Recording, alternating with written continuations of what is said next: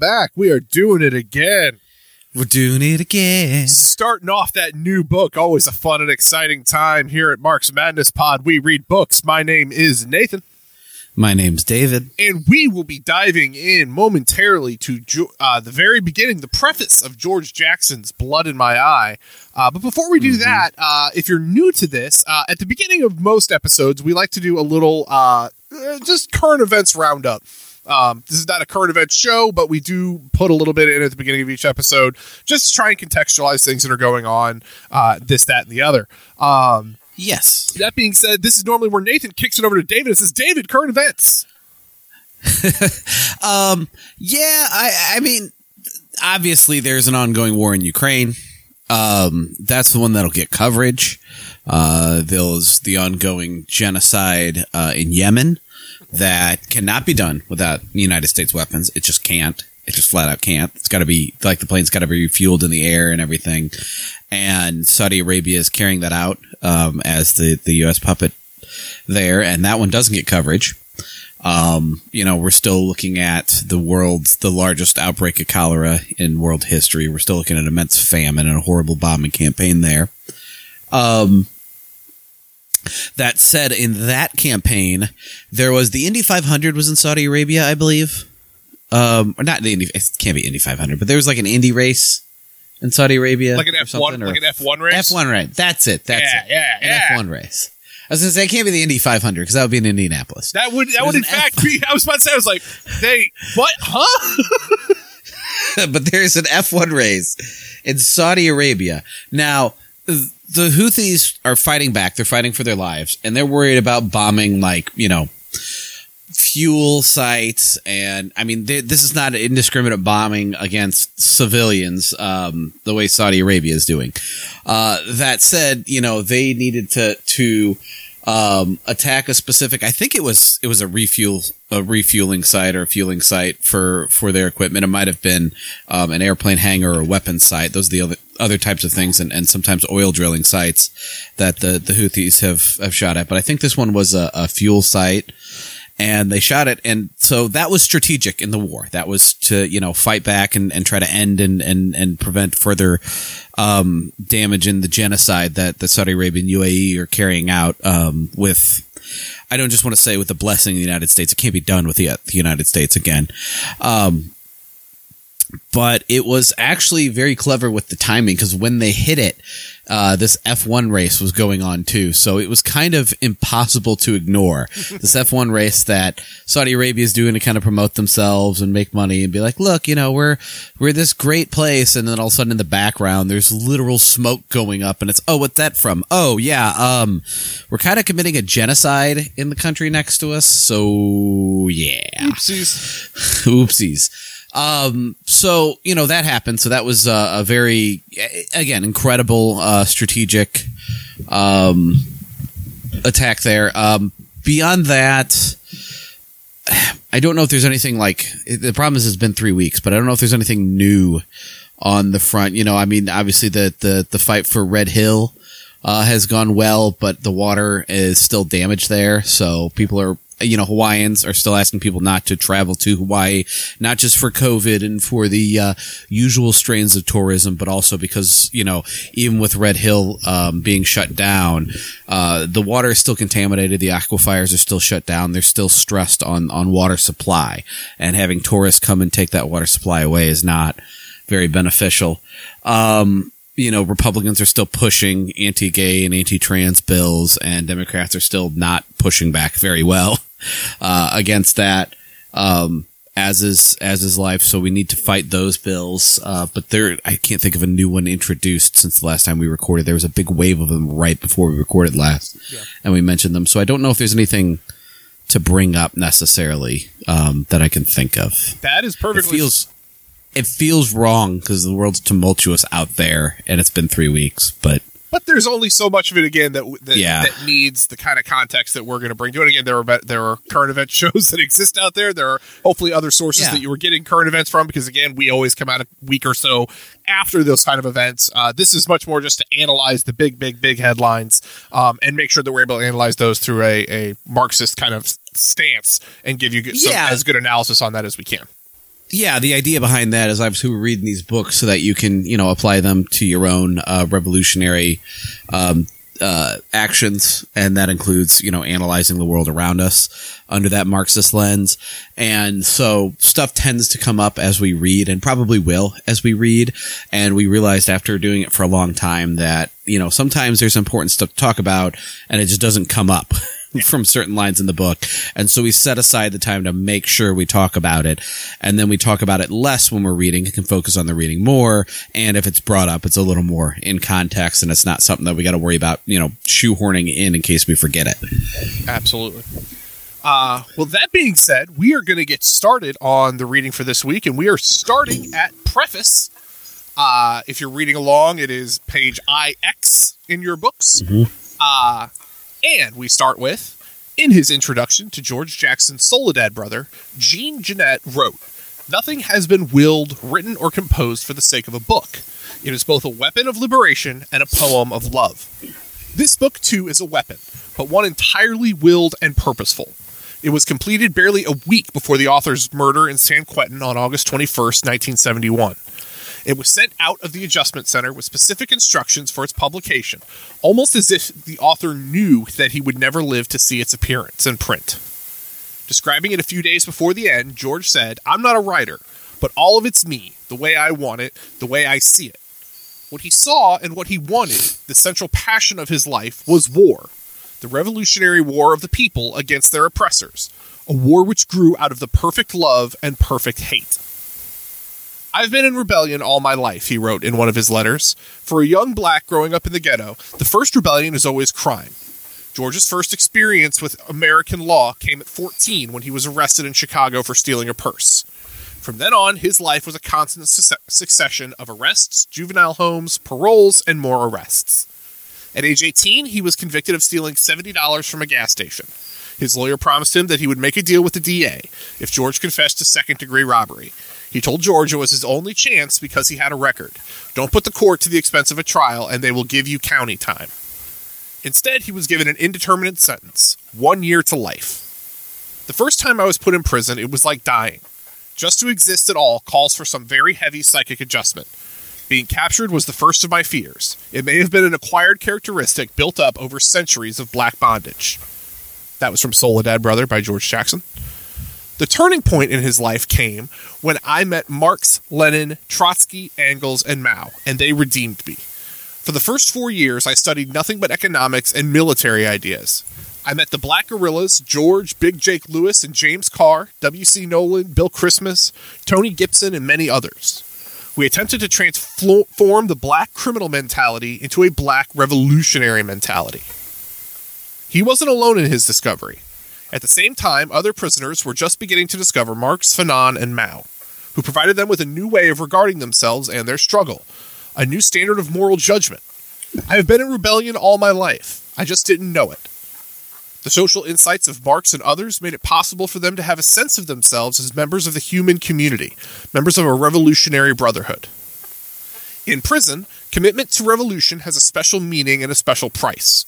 To be identified as a revolutionary by the prison authorities means an almost permanent denial of parole, separation from the other prisoners, solitary confinement, usually in maximum security wings of the prison, transfers from one prison to another, beatings, bad food. It brings down on you the entire punitive and repressive force of a completely totalitarian system. Inside prison, George practiced a very special kind of devotion and love. When convicts talk about him, they often use the term for real. Many inmates murder mouth and sell wolf tickets. They do a lot of heavy talking, but when it comes down to the point of action, they disappear. George, however, was as good as his word. Whenever he made a statement of some kind, it would be followed by action. If you were the victim of a racial attack inside prison, there was a good chance that he would turn up fighting for you on at your side. Most of his quote unquote offenses inside prison, the reasons why he was forced to spend over seven years in various forms of solitary confinement, including the infamous strip cells in Soledad's O Wing, A strip cell is a 6 by 8 cell with no protection from wet weather, deprived of all items with which he might clean himself, forced to eat in the stench and filth caused by his own body wastes, allowed to wash his hands only once every five days, and required to sleep on a stiff canvas mat placed directly on the yeah, cold so uh, canvas basically floor. disgusting conditions to, to you know torment and degrade you. Yep. The reasons why he was never paroled involve his defense of other inmates. What made him particularly dangerous to the prison authorities was this enormous talent as an organizer. We have to get be together. We have to be in a position to tell the pig that if he doesn't serve the food when it's warm and pass out the scouring powder on time, everybody on the tier is going to throw something at him. And then things will change and life will be easier. You don't get that kind of unity when you're fighting with each other. I'm always telling the brothers that some of these some of those whites are willing to work with us against the pigs. All they got to do is stop talking honky. When the races start fighting, all you have is one manic group against another. That's just what the pigs want. David? Yeah, um, and and that Oh, yeah. came from an interview, by the way. Yeah, so that was directly um, from- that from was not- Jackson. Yeah, that was directly from Jackson as a quote. Um, and and I will you know reiterate again um, because some people will try to twist those words and oh you've got to build bridges, you got to build bridges. You will find out throughout this book. George Jackson is is unapologetic uh, about you know racism and and he's not reaching across to the white supremacists right when he's saying what, some of those whites will work with us he's like the the ones that are not you know joining the Aryan Brotherhood Exactly. yeah. Um, it is not coincidental that the need for unity among revolutionary groups is one of the major themes of this book. Try to remember how you felt at the most depressing moment in your life, the moment your deepest dejection. That is how I feel all the time, no matter what level my consciousness may be, asleep, awake, in between. The thing is there, and it keeps me moving, pins in my eye to the ball, uptight 24 hours a day. Locked down inside his cell, George devoted himself to study. His painfully acquired scholarship in the fields of Marxian economics and history rivaled that of most college professors. But sometimes for days on end, reality itself would vanish from his cell. I would be sitting in a special locked isolation cell, sometimes even with the lock welded shut, and there would be no one to talk to, just the sound of screaming voices. And because there's no human contact, you could depend on books. No contact with people, special lock welded to the door, nobody around. I'm strictly by myself. The only friend I had was a book. Sometimes I'd find myself talking out loud to the author. I'd sort of wake myself up and I'd hear myself talking to this other person. I guess it was like some kind of wish fulfillment. When I'm asleep at night, I still find myself talking to those guys. Typing laboriously on a plastic typewriter, George published position papers which dealt with prison life and revolutionary politics from a Marxian point of view. He paid a heavy price for his activities. When the prison couldn't break him through solitary confinement, they attempted to have him killed by other inmates. They were forced to frame me and set me up for the final kill. The word was out among white convicts. Get Jackson, it'll do you some good. Once he remarked that there had been 20 setups in his life inside prison. I got so that when I when he left his cell, he was always ready to parry an attack. But nothing could mitigate the pain of confinement, and the years stretched out and a whole decade passed. In the context of his life, what happened next had a grim inevitability. On January 13th, 1970, a new exercise yard was opened in the maximum security wing of Soledad Prison. Eight whites and seven blacks were skin searched and sent out into the yard. Predictably, a fight broke out when the white between the whites and the blacks. Without any warning, a tower guard who had a reputation as a crack shot began to fire. He fired four times, and three black inmates were killed. One white prisoner was wounded in the groin by a shot that ricocheted. Black survivors claim that one of the wounded men bled to death on the concrete floor. Three days later, the Monterey County grand jury found that the killings were justifiable homicide. Less than half an hour after this verdict was announced on the prison radio, a white guard, not the guard who had fired the shots, was found beaten to death. All the convicts in the wing were kill- where the killing took place were put into isolation. On February 28th, Fleeta Drum- uh, Drumgo, John Clutchette, and George Jackson were formally charged with the murder. The prison authorities accused George because, in their, their words, he was the only one who could have done it. With their total power of the inmate population, the power of parole, solitary confinement, and the power of life and death, they were certain they could get the kind of testimony they needed when the trial came. And there's, I mean, that's really insightful there too, right? It wasn't that they were sure, you know, that they had evidence that was right. It was they, they were sure they could get the testimony they needed. Exactly. And they would get rid of George. Uh, when George's parents came to visit him, they used to bring his brother Jonathan. George and Jonathan would go off to one side of the visiting room and whisper together. What went on between them can be seen in this book in the excerpts from Jonathan's correspondence. At the age of 16, Jonathan had an extraordinary insight into the nature of guerrilla warfare. In some of his letters, George was later to refer to Jonathan as his alter ego. After George was accused of the murder of the guard on the 16th of January, Jonathan began to get his first taste of American justice.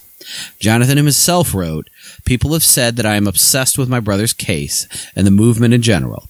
A person that was close to me once said that my life was too wrapped up in my brother's case and that I wasn't cheerful enough for her. That's true. I don't laugh very much anymore.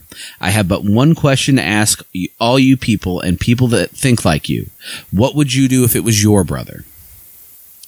On August 7th, 1971, Jonathan Jackson entered a courtroom in San Rafael, California, and attempted to free three black convicts, one of whom was on trial for assaulting a guard.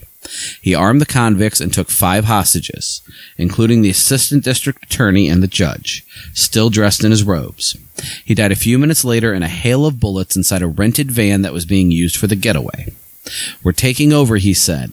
At 17, Jonathan had already come to the conclusion that the only way he could affirm his sense of justice was at the point of a gun. His experience of life in America had convinced him that the only way he could be heard was by an act of suicidal daring. You can take our pictures. We are the revolutionaries. With these words, he announced to the world that he was not a criminal because he no longer recognized the legitimacy of white law. When his sister heard the news of his death, she cried out, but he was only a boy. Her mother corrected her. Don't say that. He was a man. They killed his father a long time ago. Jonathan wasn't going to let that happen to him. He was going to live like a man. After his death, George wrote in a letter, I haven't shed one tear. I'm too proud for that. A beautiful, beautiful man child with a submachine gun. He knew how to be with the people. I love Jonathan, but his death only sharpens my fighting spirit. I'm proud just to have known that he was flesh of my flesh and blood of my blood. In a news conference three days after, he said, I love that boy. I was the first to stand him up in his crib. Not a crib, really. All we had was a box. I taught him how to walk. I wanted to teach him how to fly. I think I'll think of him now as I think of Che Guevara. George Jackson's last book, Blood in My Eye, speaks with the voice of the dead. Not only the dead George Jackson and his brother Jonathan, but the living dead in all of the jails and ghettos of this country. It speaks with the voices of the men who have already given themselves up for dead and who have nothing left to give except a death for the people. It is very much a book by a man who considered himself doomed. In his last letters, George wrote about the judicial process as the end game. He had foreseen and foretold his assassination at San Quentin a thousand times. Ten years of blocking knife thrusts and the pick handles of sadistic pigs. The fact that the author of this book lived with his death for so many years gives this book a kind of special importance, but it would be a mistake to consider it simply as the work of an individual. George always refused to consider himself an individual. Untold thousands, both inside and outside prison, joined in his proclamation of total revolutionary war. The book was written literally in bedlam, with the author locked in solitary for a minimum of 23 and a half hours a day, in the midst of raucous screaming that never stopped. The screams of prisoners being beaten, the screams of men retreating from intolerable pain and madness. It is a book about taking the revolution that George worked and died for inside prison out into society at large. His message to his revolutionary brothers is crystal clear.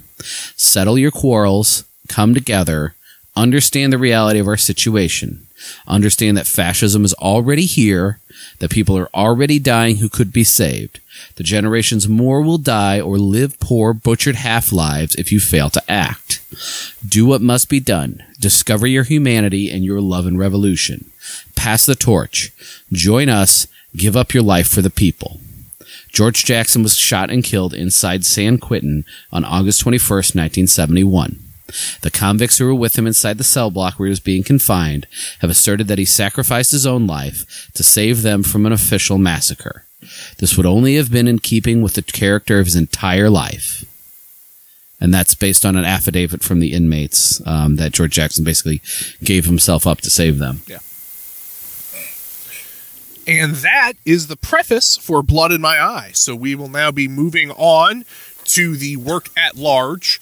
Uh, starting off on title page, Blood in My Eye, we must accept the eventuality of bringing the USA to its knees, accept the closing off of critical sections of the city with barbed wire, armored pig carriers crisscrossing the streets, soldiers everywhere, Tommy guns pointed at stomach level, smoke curling black against the daylight sky, the smell of cordite, house to house searches, doors being kicked in, the commonness of death. And then we jump into page three Letter to a Comrade, March 28th, 1971. My sister has informed me of your release from the political and the political education class you have formed. From her words and your messages, I sense that we are still together.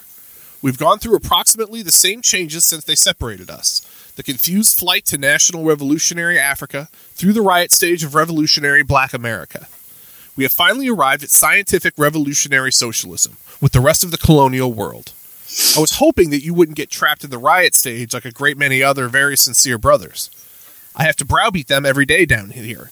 They think they don't need ideology, strategy, or tactics. They think being a warrior is quite enough.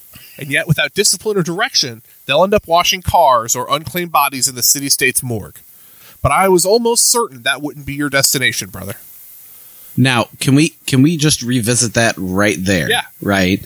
They think they don't need ideology, strategy, or tactics. They think being a warrior is quite enough, but without discipline and direction, they'll end up washing cars or unclaimed body in the city state morgue. And this is something. I mean, we've we've talked about Lenin's State and Revolution. We've talked about Fanon.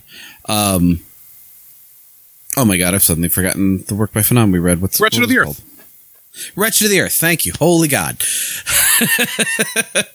um, Wretched of the Earth. Um, you know, and, and something that's intertwined is is there's no shaming, there's no browbeating, there's nothing wrong um, with the act of of you know lashing out with it right? Like he understands the political motivation. You know lenin was always like when people seized lands back um, you know during 1918 it was like good you know take their land back.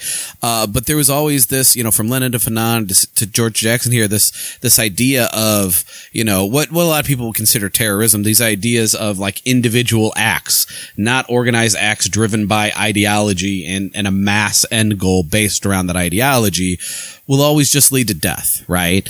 Because the people in power, they have a lot of power, right? You're not the only person ever to be oppressed, even when you are oppressed. So you're not the only person to think we need to fight back. And if you try to fight back emotionally or by yourself, well, it's perfectly just and no one will sneer down their nose at you. It's strategically bad because when you fight back, no matter how you do it in an organized fashion or disorganized fashion, they're going to crack down. They're going to seek vengeance. They're going to reassert their power, right? There's no reason not to fight back when they're already killing you. There's no reason not to fight a war when there's already a war going on and only one side is taking casualties. But as that war intensifies, those casualties will go up. The terror will go up. Things will get worse. You don't want to do that without a plan and a goal and an ideology driving all of that, right? Otherwise, you are just intensifying the contradiction and intensifying the reaction from the violent reactionaries holding their power. And so he's talking about getting past that riot stage and getting to that point where the actions have meaning, but understanding that people go through that. And that was something also, you know, Fanon understood, right? People go through that stage. It's very natural, right? When you're breaking away and radicalizing. Absolutely. Though I no longer adhere to all of Nechayev's revolutionary catchism. Too cold, very much like the fascist psychology. Revolution should be love inspired. His first line contains the incontrovertible truth the black revolutionary is twice doomed. Uh, Nechayev was an early Russian nihilist. His catchism can be found in Zero, The Story of Terrorism by Robert Payne.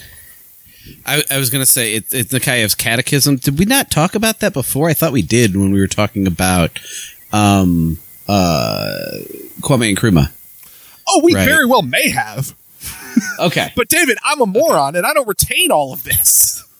Okay. Well, Revolutionary Catechism is it's it's an old anarchist work and it is very nihilistic and it's like literally like a a, a bulleted list. There's like 25 or 26 or something points, right? Where he goes like boom boom boom, right? And it's it's again, it's very very uh it, it's like you know a revolutionary is not romantic. There's no sentimentality. A revolutionary knows his goal like it's incredibly utilitarian right? And again explicitly anarchist explicitly against uh, centralized power. So there is some serious shortcomings to it. But there is there is some rah rah to it and there is a way that it catches people and and, and, and can make a lot of sense right? You know a revolutionary can't because a revolutionary can't just be about uh um um love, right? It can't just be about emotion. It has to be calculated. There has to be a goal in mind. You has to, to, you know, uh, weigh the, the price of your actions, you know, when you look at, at right and wrong. But it's still got to be done out of love. You're not, you're not just going to do it and, and goal. What, you know, no one is motivated by that, right? Revolutions happen because people are starving and they need bread, right? Revolutions happen because people are oppressed and they're tired of being beaten and shot over mundane things. Revolutions don't happen because you've just calculated a goal and, and you've decided that crunching the numbers, it was worth it. Yep. Yep, yep. At times I wonder about the present state of revolutionary black consciousness. It's really annoying to hear blacks express right wing traditionalist political ideas. I mean, the same spiel that you get from Wallace, Maddox, Hearst, or Hunt coming from black people like Lomax, Young, Bunche, some recently dead now thanks to the forces of good. I think Lady Lomax is still around, though, representing Africa with her Anglo Saxon vernacular. Her husband, L. Lomax, was CIA. Did you read the reluctant the reluctant African, which was sheer propaganda for the owner, disguised in blackface? There are really these are really dangerous people. When we leap to destroy the owner, we'll have these kind of hard N word to fight. They will use the tactic white left wing causes to protect their bosses. White right wing cause. You must. Yeah. Oh yeah. Um, no, go ahead.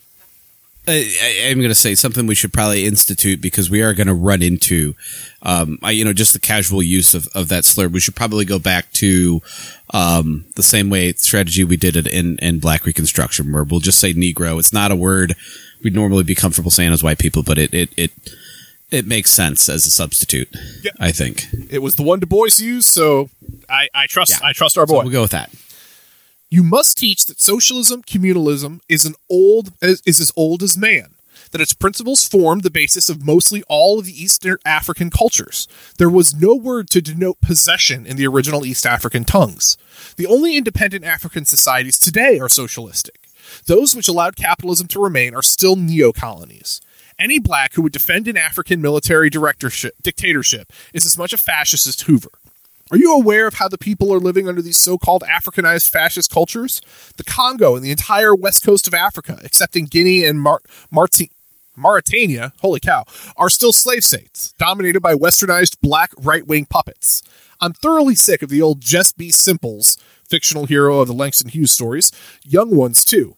They'll be your main source of opposition in communizing the black colonies here.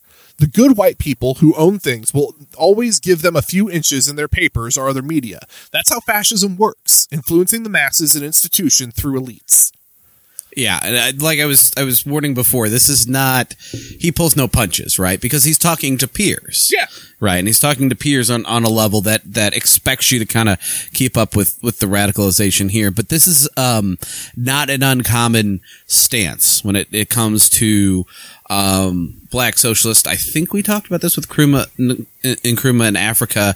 Is this idea that like socialism is communalism and communalism is you know very natural to to most of the global south. Capitalism is something and and this idea of private property is something that was exported out with uh, colonialism. So capitalism is very alien uh, to places like africa uh, or the americas when you're referring of course to you know the indigenous cultures here um, indigenous you know land uh, peoples that were here. So you know this is something that that is not a totally new thought, and we'll run back into that anytime we're talking uh, amongst revolutionaries uh, of a colonized class, right?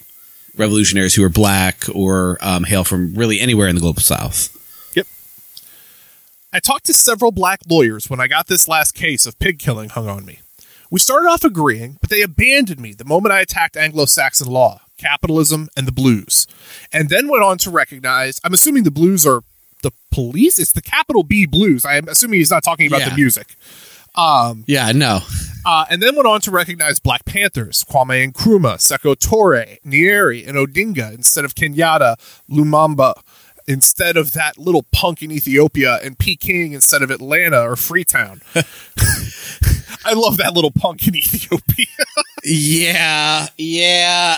Again, this is this is going to be very, very politically charged, and of course, you know, he also refers to, um, uh, you know, Kenyatta, right? Who is who is very much a collaborationist, um, with with colonial people. Who's very, very anti-socialist.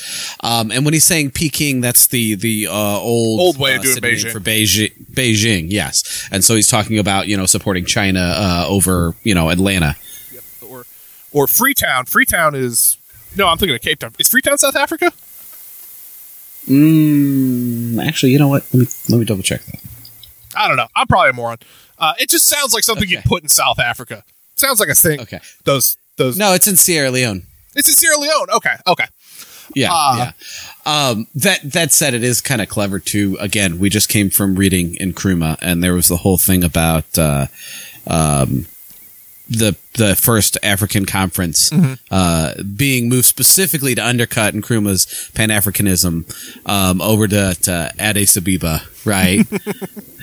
and now it's that that punk in Ethiopia. Ethiopia. It's like, oh, wonder what that's a dig about. That will be your main source of opposition, the black running dogs. But it's unfair to automatically condemn a black person for not understanding economic and political subtleties. Some are simply confused in an honest way. Some of the arguments they pose will center around the despondent cliche that Africa will invent something unique. It won't be socialism, communism, or capitalism. Often they'll leave out the denunciation of capitalism altogether. You must explain the economic motive of human social history and bring out that there are only two ways by which societies can ever be governed and organized for production of their needs. The various types of totalitarian methods represented by assorted capitalist and fascist arrangements, and the egalitarian method. Egalitarianism is people's government, and the people's government in economics is socialism, dialectical, and materialist. How else can societies be governed? There must be hierarchies or the elimination of hierarchies. Then show that the greatest contribution to egalitarianism came from Africa, the greatest and first examples. Then, comrade, you will encounter the faint hearted ideological types like Ali slash Clay. Hmm. Is, was, was Muhammad Ali not good at this? Um. So again, George Jackson is very unapologetic. Um, I certainly remember Muhammad Ali as as someone who is you know very much anti-war, um, very much open against racism, but. George Jackson had different feelings, and I'm going to trust him on I, that. I am was- too. I just, I, I He's a black revolutionary who is contemporarily alive. Then I am none of those things. No, nope, that, that tracks. Uh, entertainer and tool of the capitalist cliques. Their line is Ain't nobody but black folks gonna die in a revolution. This argument completely overlooks the fact that we always have done most of the dying and still do, dying at the stake through social neglect or in U.S. foreign wars. The point is now to construct a situation where someone else will join in the dying. If it fails and we have to do most of the dying anyway, we're certainly no worse off than before.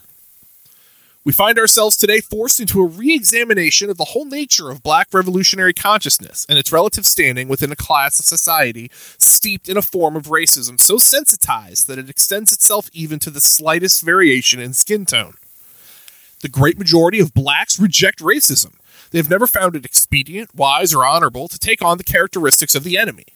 I think it is vitally important to stress that for blacks, a concern for the survival of the race is not, patently not, definable as racism. please god just put like giant banner on the back of a plane just just that last uh right yep, yep, yep. for blacks the concern of survival of the race is not patently not definable as racism. So again there are so many and, and we run into this you know when we talk about black nationalism we talk about land back there's always this this reaction of oh reverse racism or, or you know and and again george jackson is one that is very much about bringing the masses together.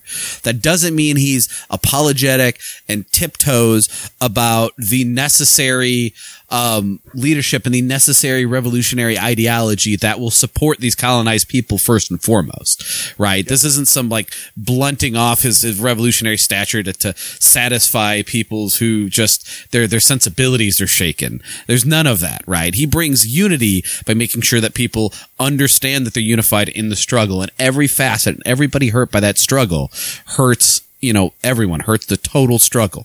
And so, you know, even if you're like, oh, you know, I'm white and that doesn't hurt me, or, you know, we should come, but, but, you know, universal healthcare not being here does, does hurt me. So we should fight for just that. It's like, no, um, no, no, no, no.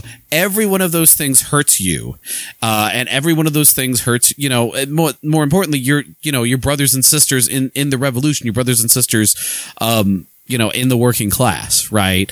And so you have to fight every one of those fights with full, uh, rigorous, um, I can't think of the word motivation, whatever you call it.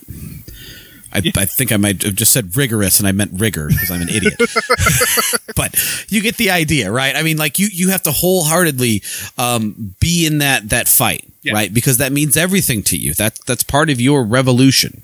You know, it doesn't matter uh, what's universal in the struggle because the struggle itself is universal. And so parts of the struggle that affect specific groups, LGBT plus folks, disabled people, uh, that's a struggle for everyone, even those who are not in those groups. Yep.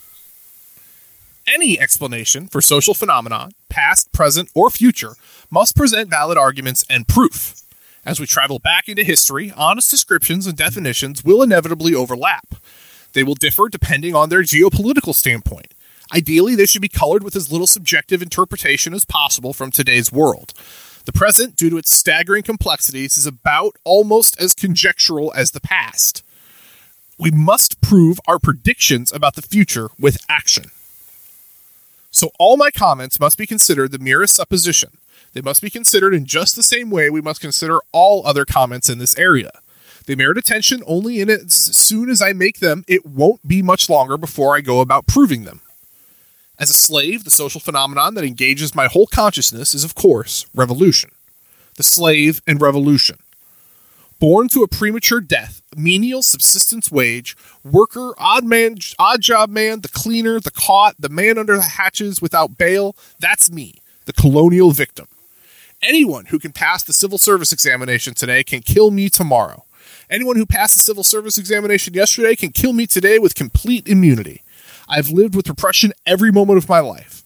A repression so formidable that any movement on my part can only bring relief, the small respite, the respite of a small victory or the release of death. In every sense of the term, in every sense that's real, I am a slave to and of property.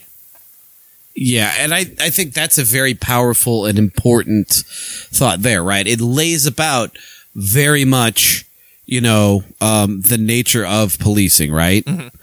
Um, because you're talking about uh, that's exactly what it is, right? That um, um, you know, you pass a civil service examination, and then anyone considered in the bad. And mind you, you know, there's certainly a, a racial uh, and classist tone to the the the bad, the criminals, right? Mm-hmm. Um, but also you control that narrative. You mostly control it. You get to put people in the bad anytime they cross you or, or you just don't like them, right? So you can murder with impunity. You can th- throw people's lives away in, into prisons with impunity, right? Um, you can intimidate people into into um, confessions, whether they're guilty or innocent, with impunity. Um, and so that's just you know a stepping stone with power to reinforce that people have no rights right? Yep. And it's incredibly racialized. And that is all in service of property. Mm. You know, I mean, police very much protect and serve property. And so because of that property, there is a specific force out there, one of many, many factors, uh, made simply to put you at property's mercy. Exactly. Revolution within a modern industrial capitalist society can only mean the overthrow of all existing property relations and the destruction of all institutions that directly or indirectly support existing property relations. It must include the total suspension of all classes and individuals who endorse the present state of property relations or who stand to gain from it. Anything less than this is reform. Mm-hmm. Uh huh. Mm-hmm. Uh huh. Yeah, And so again, you know, that gives you an idea. This this is something that that and he's putting it into American context, um, into you know because this is a settler colony, right? And this is a settler colony, so you're gonna have indigenous people, you're gonna have black people, uh, you're going to have uh, immigrants, and when I'm specifically mean immigrants from the global South, um, I'm not counting you know European immigrants because obviously they're treated very very differently. Um, you know, anyone in, in any of these classes, right? Anyone in any of these classes should have more power than the average person. The, the, the big property owners, the wealthy people, the people that used to run the government, white people should all be, you know, at a level below that just functionally, or you're not getting back the state. Just as workers should have a functional state that they control over capitalists, right? And you can see even examples of this somewhat in, like, like we've talked about, you know, China, right? Has specific laws. Were only enforced on urban Han population, right? You know, that's an example of how you would have that. If you don't have that kind of suppression of a former ruling class, it is just a reform. Yeah. Government and the infrastructure of the enemy capitalist state must be destroyed to get at the heart of the problem property relations. Otherwise, there is no revolution. Reshuffle the governmental personnel and forms without changing property relation and economic institutions, and you have produced simply another reform stage in the old bourgeois revolution. Power to alter the present imbalances, to remedy the critical defects of an advanced industrial state ordered on an antiquated set of greed confused motives, rests with control over production and distribution of wealth. If the 1% who presently control the wealth of society maintain their control after any reordering of the state, the changes cannot be said to be revolutionary. The prerequisite, this is this is in quotations now, um, from John Gerassi, The Coming of the New International. Uh, the prerequisite for a successful popular revolution is that the victors totally junk the old machinery of state. Lenin stressed in the State and Revolution. One thing especially was proven by the Commune, vis a vis that the working class cannot simply lay hold of the ready made state machinery and wield it for its own purposes. And again, the working class must break up, smash the ready made state machinery, and not confine itself merely to laying hold of it. The reason is simple enough. A popular revolution means a revolution by and for the popular classes. Its ultimate goal, its ultimate aim is to bring all classes into one. That is, destroy the class state. Rev- Mhm. Mhm. Um, revolutionary change means the seizure of all that is held by the 1% and the transfers of these holdings into the hands of the remaining 99%. I, I know people because of Occupy Wall Street are hearing this and go, yeah, you know, like, are we but this, remember, this was language that was not popular at the time that really laid out, um, the centralization of capital, um, at the time. And again, this was in the 70s. So that 1% is, is all the smaller now. Uh, but also, you know, he made clear too, it's not just getting rid of the state, right? It is suppressing not just those who had more power from the state, but all people who endorse the property relations as well, right? It's, it's taken away the, the endorsement of, of capitalism and, and those, you know, right wing motivations. So it's not just the people in the 1%, but anyone who wants to uphold, uh, the very system that causes that 1%. Uh, if if the 1% are simply displaced by another 1%, revolutionary change has not taken place. A social revolution after the fact of the modern corporate capitalist state can only mean the breakup of the state and a completely new form of economics and culture. As slaves, we understand that ownership and the mechanics of distribution must be reversed. The problem of the black colony and the brown colony, those of the entire 99% who are being manipulated, can never be redressed as long as the necessary resources for their solution are the personal property of an extraneous minority motivated solely by the need for its own survival. And that extraneous minority will never consider the proper solutions. Again, don't just appeal to the powerful. Please solve the problems you've caused. We're all in this together. It doesn't fucking work. If if climate change and and every colonial relation that has, has ever existed both don't tip you off to the, that by now, what the fuck are you looking at? Yeah. Right? Yeah. We have this on record from a voice speaking inside the Fourth Reich, and and he's unapologetic. We'll use that term throughout the book. Um, we did we did talk about in the intro, right? Uh, I don't think we did. Okay. Well, he unapologetically just calls the United States the Fourth Reich. it. He just does. Yeah, he, he'll do it the whole time. I mean, and, and again, this is where I was saying like he'll take this language, and it's not that it it needs to be explained that much, right? There's a lot you can understand just because we are people that read a lot of Marx. Um, and, and we are people that, that, you know, already have this politic. Whereas if you just gave this book to the average person, it might be like a lot of these words, they'd be like, what in the world? It would sound, it would sound very buzzwordy. Like if you just talk about the lumpen proletariat to someone's, you know, first day hearing of Marx, right? Um, but, but he's very unapologetic because he's talking to peers in this, right? Yeah, he's talking to- he's talking to people, Talking to he's comrades. talking to other, yeah, talking to comrades who are who are um, already radicalized into you know specific action plans and a specific understanding of their ideology. Yep. Um, a lieutenant governor of California orating in public on poverty. One third of the population will always be ill housed, ill clothed, and ill fed. Many urban problems are really conditions that we cannot change or do not want to incur the disadvantages of change. There it is. His one. Yep. Clever how he slipped in the end of that sentence. Eh, yeah. or we just don't give a fuck. Yeah, yeah. Or or it'll just make us too uncomfortable, you know. Yeah. It's the, the the unnamed lieutenant governor of California. Thank you. Um, his one third statement was a calculated understatement. To the slave, revolution is an imperative, a love inspired conscious act of desperation.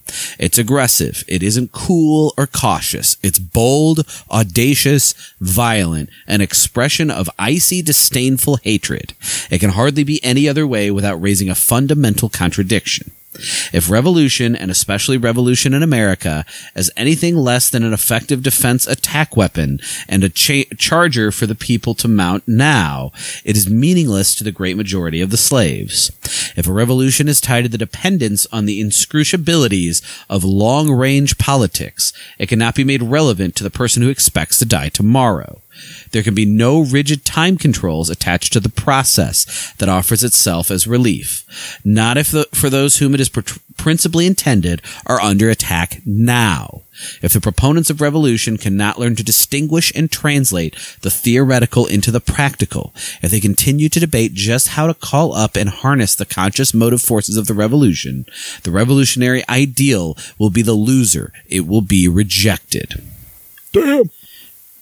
Yeah. Uh, again, you know, I mean, not only is he, he very right on a lot of things, but anything right or wrong is, of course, colored by not only his understanding of the state to, to struggle to be overthrown and to resist very uh, powerfully, uh, but also his own death, too. And you do have to keep that in mind when you understand this because, you know, is this him just speaking of, of you know an out and out measured revolutionary? Because as you can see from this, he's correct, correct, correct, correct, and he is brilliant, right? is this him panicking over his death? And then if you get to is this him panicking over his death, it's okay, but you know, does that give him clarity or does that cloud his view? You know, um, but what we know very much was as a revolutionary, he understood this needed to be done now. And as a man who is facing his own death, he very much understood this needs to be done now. And he is not beating around the bush on that. Nope. The principal reservoir of revolutionary potential in America lies in wait inside the black colony. Its sheer numerical strength, its desperate historical relation to the violence of the productive system, and the fact of its present status in the creation of wealth force the black stratum at the base of the whole class structure into the forefront of any revolutionary scheme. 30% of all industrial workers are black. Close to 40% of all industrial support roles are filled by blacks. Blacks are still doing the work of the greatest slave state in history. The terms of our servitude are all that have been altered. The black colony can and will influence the fate of things to come in the USA. The impact of black revolutionary rage actually could carry at least the opening stages of a socialist revolution under certain circumstances, not discounting some of the complexities created by the specter of racism. However, if we are ever going to be successful in tying black energy and rage to the international socialist revolution, we must understand what racial complexities do exist. When the Minister of Defense and the servant of the people attacks the strategy of the American Communist Party and the liberal left revisionists for their failure to devise a policy which takes into account the special circumstances of Yankee style racism, he is not attacking communism and the collective ideal.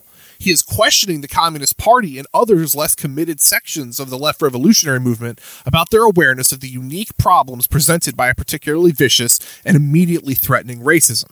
Uh, to be clear, the the Minister of Defense and Servant of the People he is referring to is Huey P. Newton.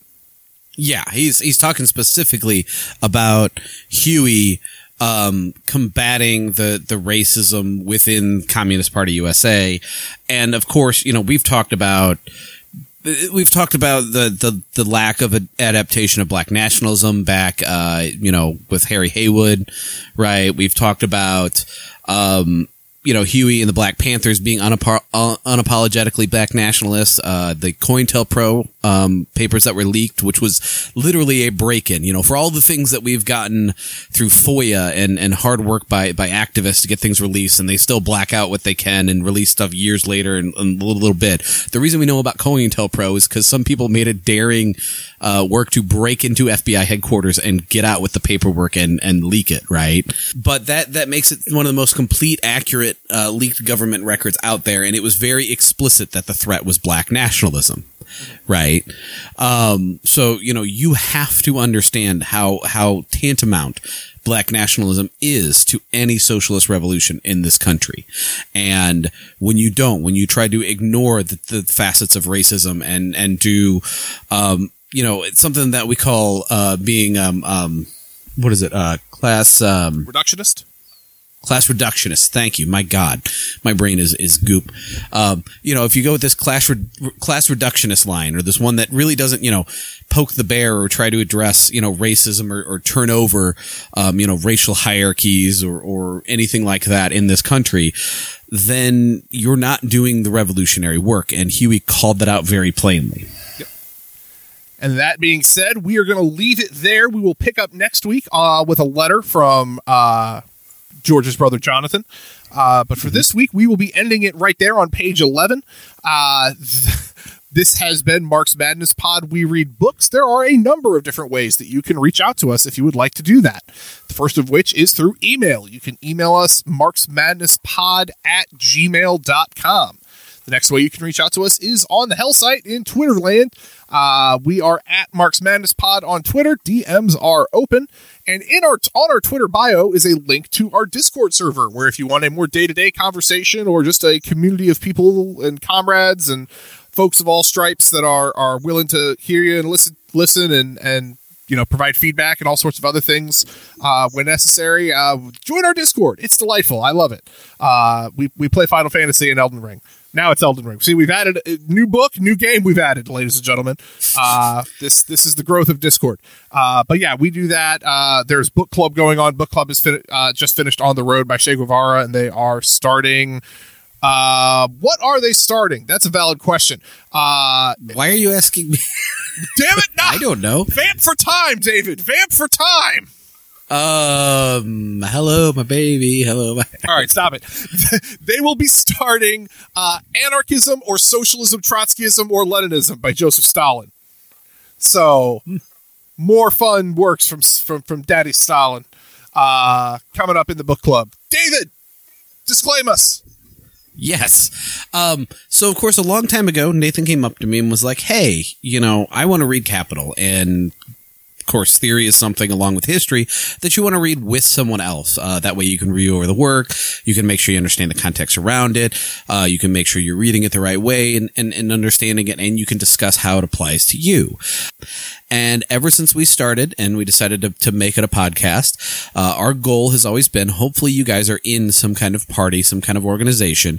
And in your political education group, your reading group, you're reading these works along with us. And we give you another source of input, another perspective, another voice in the group.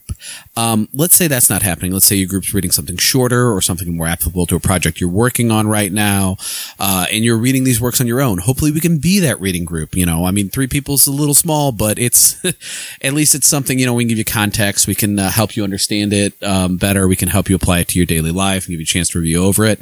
And let's say that's not happening. Let's say it's either work like this, where we're reading it more word for word, almost like an enhanced ebook, or work we summarize more. Whatever we can do to make these works more accessible to you, uh, because we want these works out there guiding your actions. When these works go out there and guide your actions, it's a phenomenon called praxis. When you take theory into revolutionary action, by definition, uh, praxis can't exist without theory, and theory is completely useless without praxis. They go hand in hand. They are tied at the hip. Amen. As always, that being said, this has been Marx Madness Pod. We read books. My name is Nathan, My name's David. and we will talk to y'all next week. Bye.